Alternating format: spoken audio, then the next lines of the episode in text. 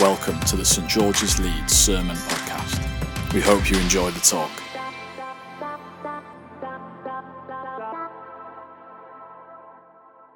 Good evening, everyone. Uh, my name is Eve. In case you haven't met me, I'm the clergy lead here at St. George's, and uh, it's wonderful to be starting this new series in Hebrews. Uh, do keep that journal if you've got one and bring it back each week. Um, use it to, you know, maybe keep some notes and reflect on what God is saying uh, throughout this term. And as we head into this New Testament letter, we acknowledge that we don't read this in a vacuum. Our surroundings have shifted again over the past few weeks. A new prime minister, the death of our queen and a new king, violence in our cities, war in the world. We also bring to this letter our own experiences and perspectives of life. There will be demands on our attention, our affections, our loyalties in the context where we are, Monday to Saturday offers of hope, rest, pleasure, productivity come from many different places. So, how do we live faithfully in our workplace, in university, in our families, in our schools? And often, under pressure and change, our imagination shrinks and our perspective and hope dulls and we become polarized. We're less likely to listen to others' voices. We can go into survival mode.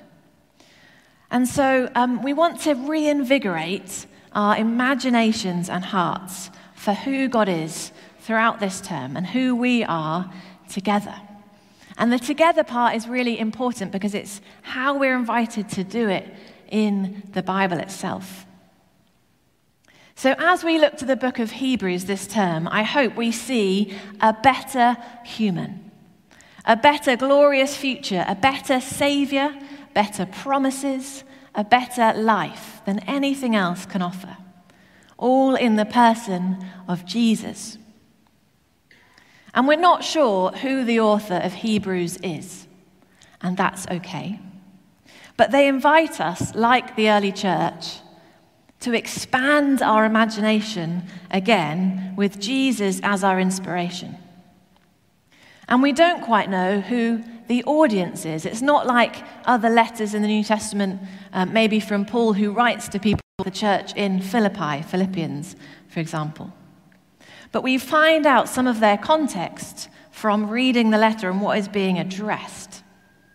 And as we look at this letter, I invite you over this series um, to take in the whole of it. And you've got the book in front of you now to do that. Um, maybe read the whole letter each week.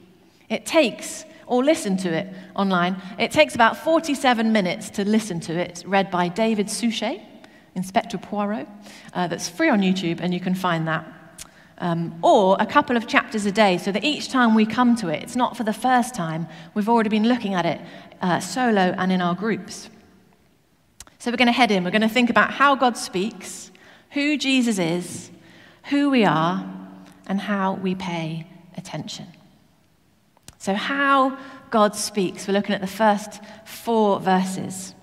In the past, God spoke to our ancestors through the prophets at many times and in various ways. So it kind of just starts. Uh, there's no hello, this is who I am, and I'm writing to you on this occasion.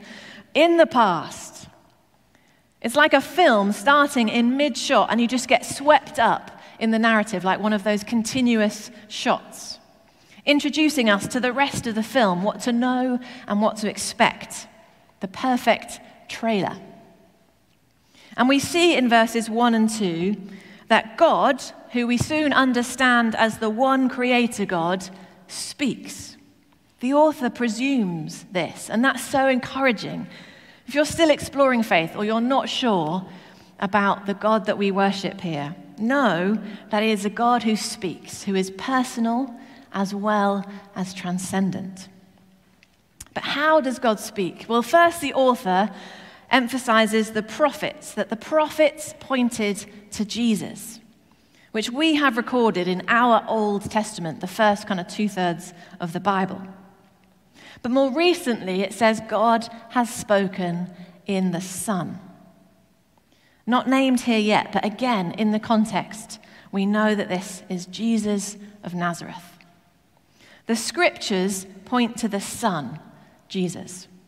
And the Son, Jesus, gives meaning and interpretation to the scriptures. So, already, this letter, as all New Testament letters are, is immensely practical. Even as it's explaining who the Son is, it's instructive as to how we engage with this letter and other scriptures. So, if God speaks through the scriptures, are we listening? Literally, are we reading and listening to the words of scripture more than other narratives, more than other sources? Both alone and maybe even more importantly, in community, in groups. Are we learning together how God has been at work in the world, bringing justice, mercy, reconciliation, ultimately in Jesus? It's not always that easy. It's a book uh, that has lots of different genres and it takes a while to get into. There are stories of messy, flawed humans. But it's a lifelong li- uh, gift from God that we have for a whole of our journey with Him. And if the Bible isn't leading us to that closer, more intimate relationship communally with Jesus, then it just becomes information. And it's quite tiring to take all of that in. But if, if, as we read and listen and meditate and talk about the scriptures, if it leads us to the Son, then we're doing well. And the Son, by the Holy Spirit, helps us interpret the scriptures. And how we do that will depend a bit on our stage of life, where we're at, um, what other responsibilities and routines we have. Um, lots of you will know, because I've said it a few times before, that I uh, try to start my mornings with uh, the Bible and a cup of Earl Grey. Two people. Great. Thanks, guys. Spread the Earl Grey love. Um, Earl Grey, first thing. Um, that's what I drink in the morning. But I wonder more and more, and as I was preparing this, if God is inviting us to press in together, to be doing that in our small groups or when we meet with, uh, with our friends for coffee. Um, are we looking to Scripture, pointing people, pointing out each other towards it, maybe reflecting what Jesus has to say about different things that we're thinking about and talking about? God speaks through the Scriptures and the Son. But who is this Son? Who is Jesus? Well, the author of our letter gives us the most beautiful poetic description in the next two verses, verses 3 to 4. The Son, who was present at creation, radiates the glory of God. As Jesus, the Word made flesh, he is the exact representation of God's being in human form. Another translation puts it that he expresses the very character of God. God was the Word at the beginning, if you know the song band. You were the Word. There you go, they're singing it. You were the Word at the beginning. We sing it a lot. God was the Word in the beginning. He's always been the Word. And then he became the Word made flesh. So there's a lot in this book, and we'll hear it as we go through, a lot of what we call um, Christology. You can all say Christology. Great, we're all uh, New Testament scholars now. Excellent. Um, that means the ology of, yeah, um, how we think about Jesus. There's loads of it in this book, uh, and these verses are a great place to start. This is to say that when we look at Jesus, whether historically the people who met him in the flesh, the Word made flesh, or whether throughout history the people like us who have heard the witness about Jesus, who have put our trust in him because he's alive and been filled with the Spirit, we have seen and interacted with the Creator God, the one who made the universe. And there's no other faith or philosophy that makes this claim. Gods in ancient Greece, in the ancient world, were either far away or you had little household statues. The intimacy and the relationship of the created to our Creator in our faith is distinctive. It's like looking in a mirror and seeing Jesus standing next to you, walking with you.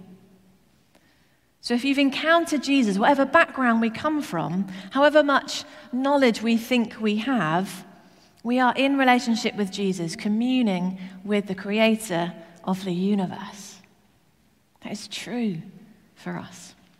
And the author assumes that the people listening and reading will have heard the Jesus stories how he walked the earth and claimed to be a prophet, how he taught with authority, how he performed signs and wonders, how he died cruelly on a cross and was then seen alive.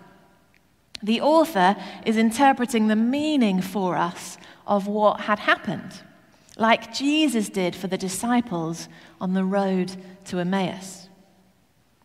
Jesus provided purification for our sins, a new way of relating to God, free, as we've been talking about tonight, is possible. Because of Jesus, the great high priest, who we'll think about in future weeks.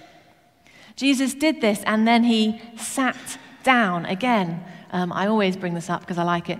Um, I know some of you will know this already, but sitting down is like the power move in the ancient world. Because if you're sitting down, you're in charge. You've completed what you need to do. It's the cosmic mic drop. The risen, ascended Jesus is now reigning and ruling the cosmos with the Father. And then we read So Jesus became as much superior to the angels as the name he has inherited is superior to theirs. That superior in Greek is at, at least 12 times in this book which is why the theme of our series is Jesus is better. He's superior to the heavenly beings, the angels. His name is the one we should honor and respect. Are we spending time with this Jesus? Are we meditating? Are we are on him? Are we asking the Holy Spirit to help us know him better? It's not all about learning Bible verses, but these verses might really help us who we are. Now, just to say that Jesus being superior is not how we might think of it with kind of negative connotations now. It's not a superiority complex. Um, he actually has the authority and the status and the glory um, that means that honor is due to him. He's offered himself, humbled himself in love for us, and been exalted, raised up, so that now we worship him.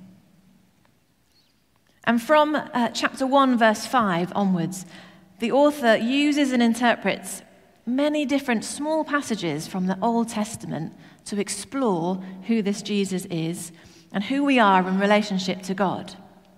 Also, speaking of the angels, spiritual beings created by God, helpfully, um, I find it helpful to think of them as messengers of God. We see uh, some Psalm 2, a royal psalm promising an heir to King David, the descent of which would be Jesus. 2 Samuel 7 and 1 Chronicles 17, again the Lord promising David a son. And we see um, that Jesus is of God, not created like the angels, that the angels were made to worship uh, God and to serve humanity, those who would inherit salvation. And by the way, guys, I looked up those verses. I don't just have an encyclopedic knowledge of the Bible. If you look it up on Bible Gateway or in a, you know, if you kind of look it up, you'll find all these hyperlinks back to the Old Testament. Just to let you know. That's, that's how I do it. Just look it up. Yeah. Human beings are made in the image of God, and in the ancient world, temples would have had statues or images of the God in them representing and manifesting the presence of God in a location. But in the Jewish Christian understanding, it's humanity, male and female, us, together, that God creates and breathes his spirit into as his image in this cosmic temple. And he uses, um, the author here uses Psalm 8 uh, in chapter 2, saying, God is mindful, thoughtful of humanity He crowned us with glory and honor, gave us stewardship of the earth of one another, led by God. And this should shape our imagination about how we look after the planet, other people, and seek to bless the world. And I'm aware that we've mentioned um, angels and spiritual beings, and this letter acknowledges a spiritual reality that the world is matter and spirit both together. And we don't need to concern ourselves too much with the study of angels, I would suggest. Although they're not described in the Bible like we often see them in the nativity plays. They're a bit more intimidating than that, uh, and they serve as messengers often for God. Our focus is to be the Son, Jesus, and I'd encourage you, if you have had unhelpful experiences of other spiritual practices or ones that aren't focused on Jesus, come and chat to one of the team or one of the clergy or um, ask someone to, to talk that through with you, and so that we want to be focused on Jesus before anything else. Do you know that you are created by God to share care and reconciliation of the world and other people? That He knows us, He is mindful of you. And finally, pay attention. Now, we've seen how much there is in just those first four verses and in the first chapter. And in ver- uh, chapter two, we see why the author has offered these thoughts. And again, I, you know, it's nothing new under the sun. I'm going to say it. There's a therefore here, guys. I get excited about the word therefore um, because it's there for us. So whenever you see a therefore, you ask, what is the therefore? Some people know. By the end of this series, you're going to be saying it a lot, and I do not apologize for that. Um, that's what a lot of our preparation for you know, sermons and for looking at the word together is. What does it say? What is it leading us to? In verse 1 of chapter 2, we must pay careful attention, therefore, to what we have heard so that we do not drift away. Pay attention. Don't drift away.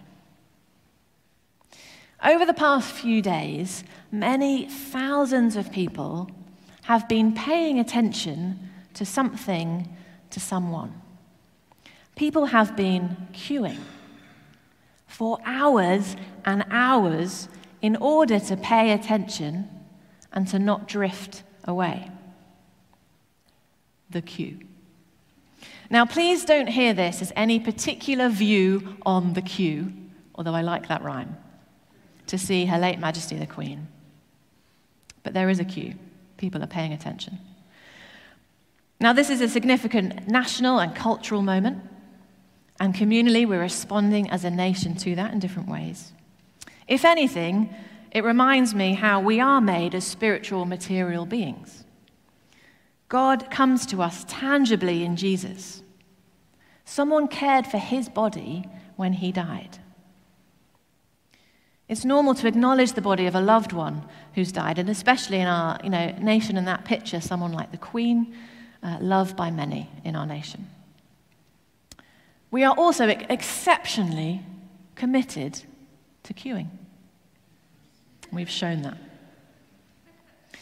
In Hebrews, there seems to be something that the author was addressing people drifting away from the gospel, maybe to other gods or other things demanding their attention, living less of the fullness of life they were offered. And what's the thing we must pay the most careful attention to? How do we hear God's voice? We've already read it and heard it. The scriptures and the Son. We don't want to neglect so great a salvation announced by God in Jesus, confirmed in signs and wonders, given through gifts of the Holy Spirit today. And we are lured and invited to pay attention to loads of things in our world today. Screens and technologies and algorithms and live streams of queues are designed to hold our attention we need to think together about how we steward ourselves and what shapes us there. Our jobs, our studies, our families, our friends, our inner life, all of these things require attention. This isn't about detaching from the world or people, but we're invited here to pay attention to Jesus first, to let Him shape our perspective, our imagination And we don't do that alone as solo individual Christians, we do that together in community. Her Majesty the Queen paid attention to Jesus, and she was pretty bold in inviting others to do so in her speeches at Christmas and other occasions. And I'm praying for Archbishop Justin Welby tomorrow as he preaches at the Queen's funeral. I'm praying that, empowered by the Holy Spirit, he might help us pay attention to Jesus, the source and the goal of the Queen's faith and ours. And let's also take responsibility ourselves in our conversation and care of others as people reflect on what's going on in our nation and the world, that we can help people pay attention to Jesus too. So we've learnt how God speaks, who Jesus is, who we are, and we're invited to pay attention.